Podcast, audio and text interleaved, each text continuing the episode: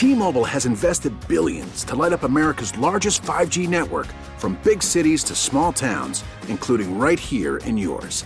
And great coverage is just the beginning. Right now, families and small businesses can save up to 20% versus AT&T and Verizon when they switch. Visit your local T-Mobile store today.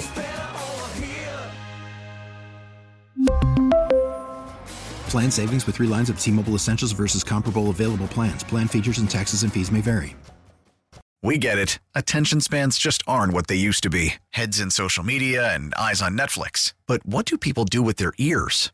Well, for one, they're listening to audio. Americans spend 4.4 hours with audio every day. Oh, and you want the proof? Well, you just sat through this ad that's now approaching 30 seconds. What could you say to a potential customer in 30 seconds? Let Audacy put together a media plan tailor made for your unique marketing needs. Advertise with Audacy. Visit ads.audacy.com.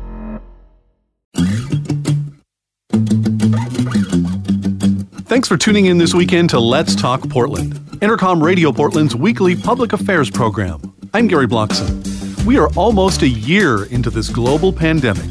We know how it's affected each of us with stress, worry, confusion, and illness. But what effect has COVID had on children? Let's talk about it. On the show this time, I would like to welcome Dr. Jenny Malcolm. Dr. Malcolm is a pediatrician with Metropolitan Pediatrics. Hey there, Dr. Malcolm. How are you? Hi, I'm doing well. How about you? I'm doing great. Good. We'd probably get started today with uh, kind of a little insight into as to who you are and talk about Metropolitan Pediatrics. Okay, that sounds great. I'm a pediatrician. I've been practicing for almost nine years. I trained up at Oregon Health and Science University, and I work at our Bridgeport location. Metropolitan Pediatrics has six different locations um, in the Portland metro area, um, including Happy Valley, uh, uh, Sunnyside, um, and Happy Valley Johnson Creek, um, Gresham, our Northwest Portland location, and our Beaverton location as well.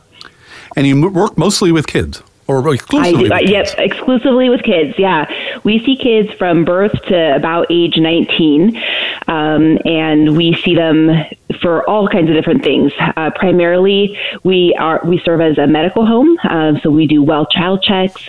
We have behavioral health at our clinics as well. We have care managers that help with our most complex kids. Um, and then we, of course, see um, kids who are sick and who have injuries and so, some of those um, urgent care type visits that you might think about. What has it been like during the pandemic? It's been interesting. I think um, it's been very um, it's been a challenge. Let's just put it that way. Just just as I think it has been for for most people. Um, when everything hit last March, almost a year ago, we really had to change how we were seeing patients. We were getting ready for sort of a big surge uh, of people getting sick, and that didn't really happen. Um, but we started separating our sick and, and well visits um, a lot more than we had before.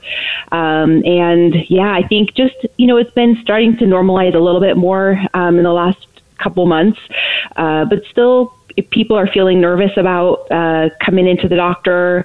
Uh, so we're trying to do everything we can to make people feel comfortable and really try to to, to separate our well uh, child and our sick sick kid kids as well. Are you doing in person uh, visits with with children right now? We are, okay. yeah, we are. We we um, when coronavirus hit, we ended up starting telehealth visits. We'd been talking about it for a long time, but just hadn't um, sort of finalized all the details. And then within 24 hours after coronavirus hit, we had telehealth visit going. So we do do quite a bit of telehealth, but we are doing in-person uh, checkups as well. Um, we we found that with coronavirus um, and the the this global pandemic, a lot of kids, especially, um, are are falling behind on their well care, so falling behind on vaccines and um, and just their checkups and growth and development. And so, yes, we're definitely seeing them in person. What was it like? I was I was kind of curious about this earlier today when I was thinking about talking to you. Is what was it like to do a telehealth visit with a kid?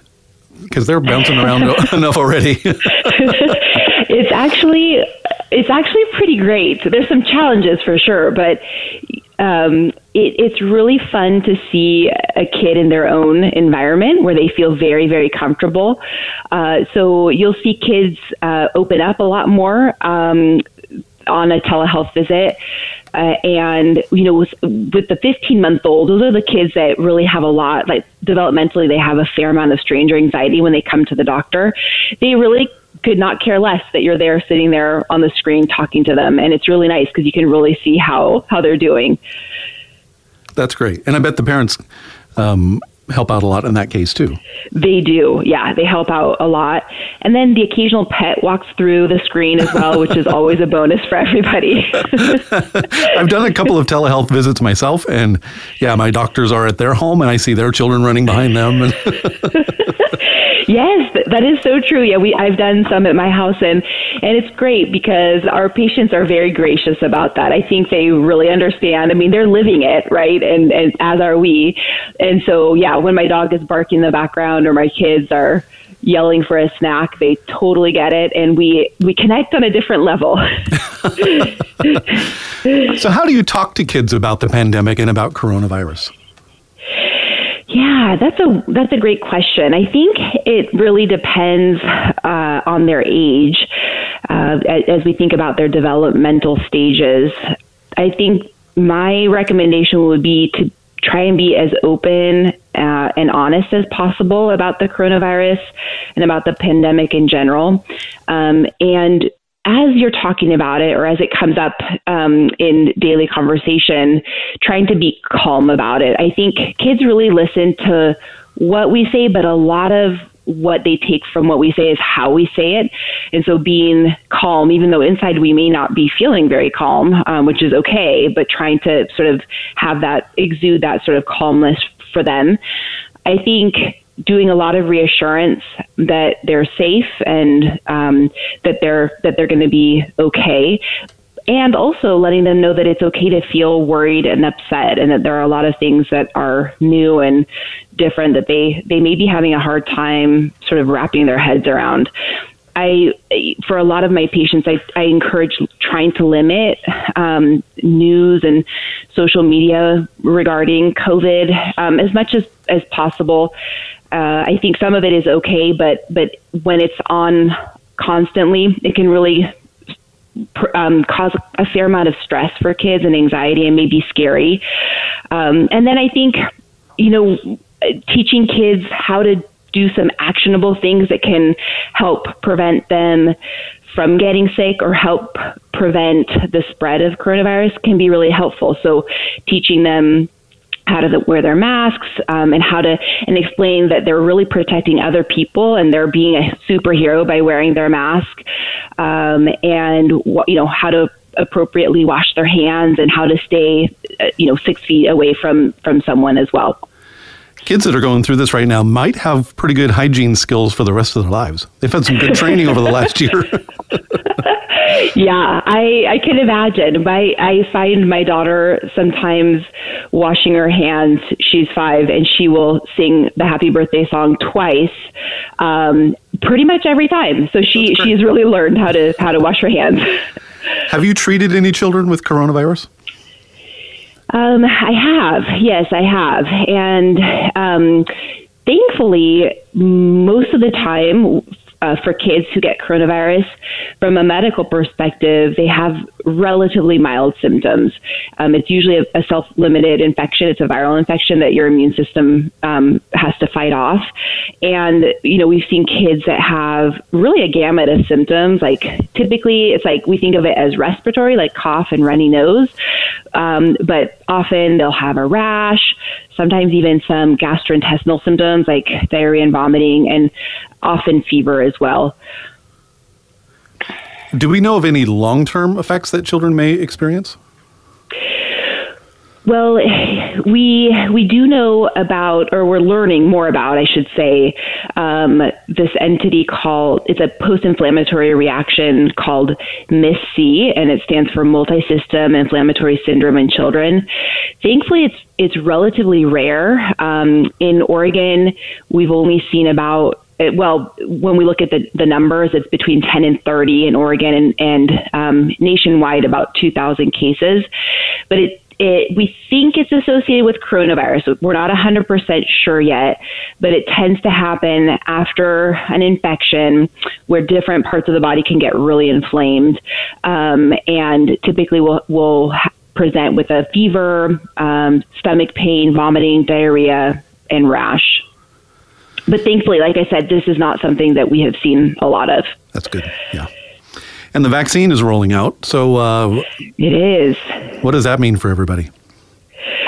Well, I think we're starting to see some of the effects of it, but I think, um, you know, the way I, I see it, it, it's the it's sort of the beginning of, of the end is is my is my hope as we as we look at this pandemic and um, how long it's lasted. Um, so yeah, this vaccine I actually got mine uh, gosh, let me think about this. It was um, I got my second one about a week ago or so. So great. Um, so I've been through it. Yeah, and it was you know it was an interesting process. It, it's um, relatively you know well organized right now in Oregon. Um, we're doing the vaccination in stages, where initially healthcare workers and first responders can get the vaccine, as well as um, residents of long-term care facilities, um, and now childcare workers and teachers, and this week um, people who are 80 and above. So it's sort of this this roll like slow rolling out, mainly due to our supply issue. Um, unfortunately, we don't have. I mean, we have vaccines but um, not an overabundance of it. So we're having to be really careful about how we how we roll it out. Um, but yeah, the the vaccine itself um, was a little poke. Um, the really common side effects and the ones that I had were a, a pretty sore arm for a couple days. I was tired, um, and then if, um, other people have reported, you know, having a fever, sometimes um, a rash or swelling around the site, um, and sometimes you can have even some like sort of gastrointestinal symptoms like vomiting and diarrhea afterwards as well. I think every time I've had a flu shot, which is every year, my arm's sore for a couple of days, even just a flu shot. And it, yeah, yeah, yep, and that's a pretty common one because you know the vaccine itself is actually going into the muscle, and so yeah, it, it, it does get a little bit sore. I had to remind my kids not to barrel into me on that side several times. well, and they, I, you know, on on the TV reports, they're always showing, oh, the vaccine's here, and then they show somebody getting a shot in the arm. Those needles look kind of long. I didn't ever know that yeah. they were that long. Yeah, and I think it depends on like for kids, their you know vaccine needles are actually you know a little bit shorter, like five eighths of an inch. But for bigger people um, or adults, I should say, like like me, um, it's more like an inch long. So yeah. And don't let the needle scare you from getting the vaccine. Get the vaccine when you can, right? Totally, okay. absolutely. Yep. Whenever, um, whenever it's it's your turn to be able to get the vaccine, I'm hopeful that everyone will will take that chance and ask. You know, go and ask, if you have questions about it, which a lot of people do, and I and I get that. This is a new vaccine. Um, your doctor is a great place to start, or your kid's doctor is a is a great place to start. As of right now, as you probably know, um, it's only kids 16 and 18 and above that that um, have been studied um, with the vaccines that are available in the United States. Um, but there are trials that are uh, that are going on right now for kids 12 and above, um, and I believe they're also enrolling for kids five and above, five or six and above um, in the next couple of months as well. So we'll have more data to look at um, when it comes to safety in kids. Do you have any idea when kids might be able to get the vaccine? Is that that's still a ways away? I'm assuming. Yeah, yeah, and I think it depends how you define kids. I think for teens and sort of um, like yeah, so late late teens for sure now, but but teens starting around 12, it may be as soon as the summer. I think for younger kids, though, it will probably probably be um, a few more months after that. And kids are kind of going back to school a little bit too, isn't that? Mm-hmm. That seems like that yeah. would be important to be vaccinated before getting back into school. Right. Yeah, and I think um, I think that is true. Um, and and yet it's it's I think it, it will be probably like I said a, a, little bit longer, a few more months uh, before we can get kids vaccinated because they're they're currently being studied. But Oregon is looking at um, reopening uh, schools. They're using um, a, a there, has been a collaboration between the Oregon Health Authority and the Oregon Department of Education. It's called Ready Schools, Safe Learners, where specific guidelines and recommendations have been laid out about opening schools, and it includes county specific metrics regarding COVID. Um, and I think, you know, it depends, it really depends a lot about how community community spread of COVID is going. If it's really high in a specific community, um, you know that might uh, give you pause. Um, as it's getting better, I think that there actually has been a fair amount of data that shows that going back to school with um, with certain things in place can can work. And those things that have been looked at really extensively are the things that we're all trying to do, I think, in our everyday life. So distancing, cohorting, which is where maybe just 10 kids in a class are together rather than 20 or 30 kids in one class. Um, obviously hand hygiene, as we were just talking about, um, frequent disinfection of the high touch surfaces, face masks, and then of course um, doing some screening and you know not coming to school when when feeling sick. But I do think you know the caveat to that is that every family really needs to look at their own risk individually. Um, if their child has a high risk medical condition, or if there's someone at home that does, I think that's a really good conversation to have um, with your pediatrician. Yeah, and, keeping the hybrid option available, that, that's a good thing, I think. Yes, absolutely. Having choices for families as we sort of go into this unknown um, that none of us have experienced before. Yeah. Mm-hmm. Um, so, can we mis- dispel some some vaccination misconceptions? There's there's a yes. lot out there, and where did they come from, and and what what what are these misconceptions all about? Right. Yeah. Well, I think there um, there is a um, a, a fair number of the population that has questions about vaccines and had questions about them before the coronavirus vaccine was developed. Um, and I think there are some misconceptions about some of the side effects um, and some of the things that vaccines could do long term, um, which really have been dispelled by years and years of science. For example, um, the connection of um, certain vaccines with autism, um, th- that's still a, a belief um, in the community. Um, and I think with the mRNA vaccine, I think there are a lot of questions just because it is it is um, a vaccine, which is an mRNA vaccine, which is our first ever MR, mRNA vaccine. I think the thing that's really important to keep in mind is that although this is, you know, new technology, um, the scientists that have been looking at coronaviruses, which are many others besides COVID 19, have been looking at doing a, a vaccine for specific types of coronavirus like MERS and SARS. Um, and they've been doing research on this for at least a decade. Um, so that that's the great news is that those building blocks were built well before this COVID 19 pandemic started. Um, and lots and lots of research went into to that. I think you know, the issue with the, the pandemic, obviously, is that because it's been so global, there's lots of things that have sort of brought people together to make this vaccine. Governments have come together, lots of money has been um, invested in this, lots of people um, have been working really hard on it. Whereas before, since um, the MERS and SARS outbreaks weren't very large comparatively, um, I think things were just kind of going along at a certain pace. But but the pace certainly went up once COVID nineteen hit. Pretty astounding how quickly it came together. Yeah, yeah, it and they, is. and they yep. did all the protocols that were necessary as they would mm-hmm. with developing any vaccine. They they just condensed it into what yeah. nine months or something. Yep.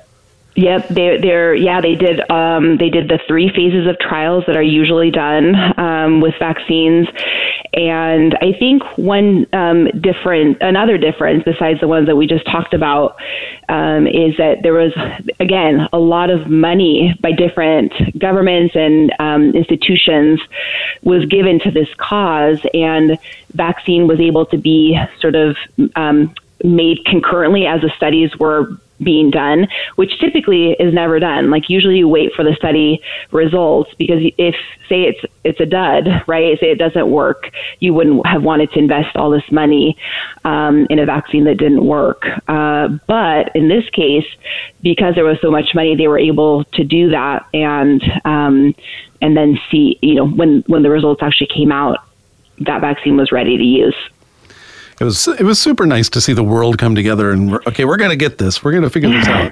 That was yeah. I think that that is this you know a kind of a silver lining. It's it's it is nice to see that collaboration of everyone coming together.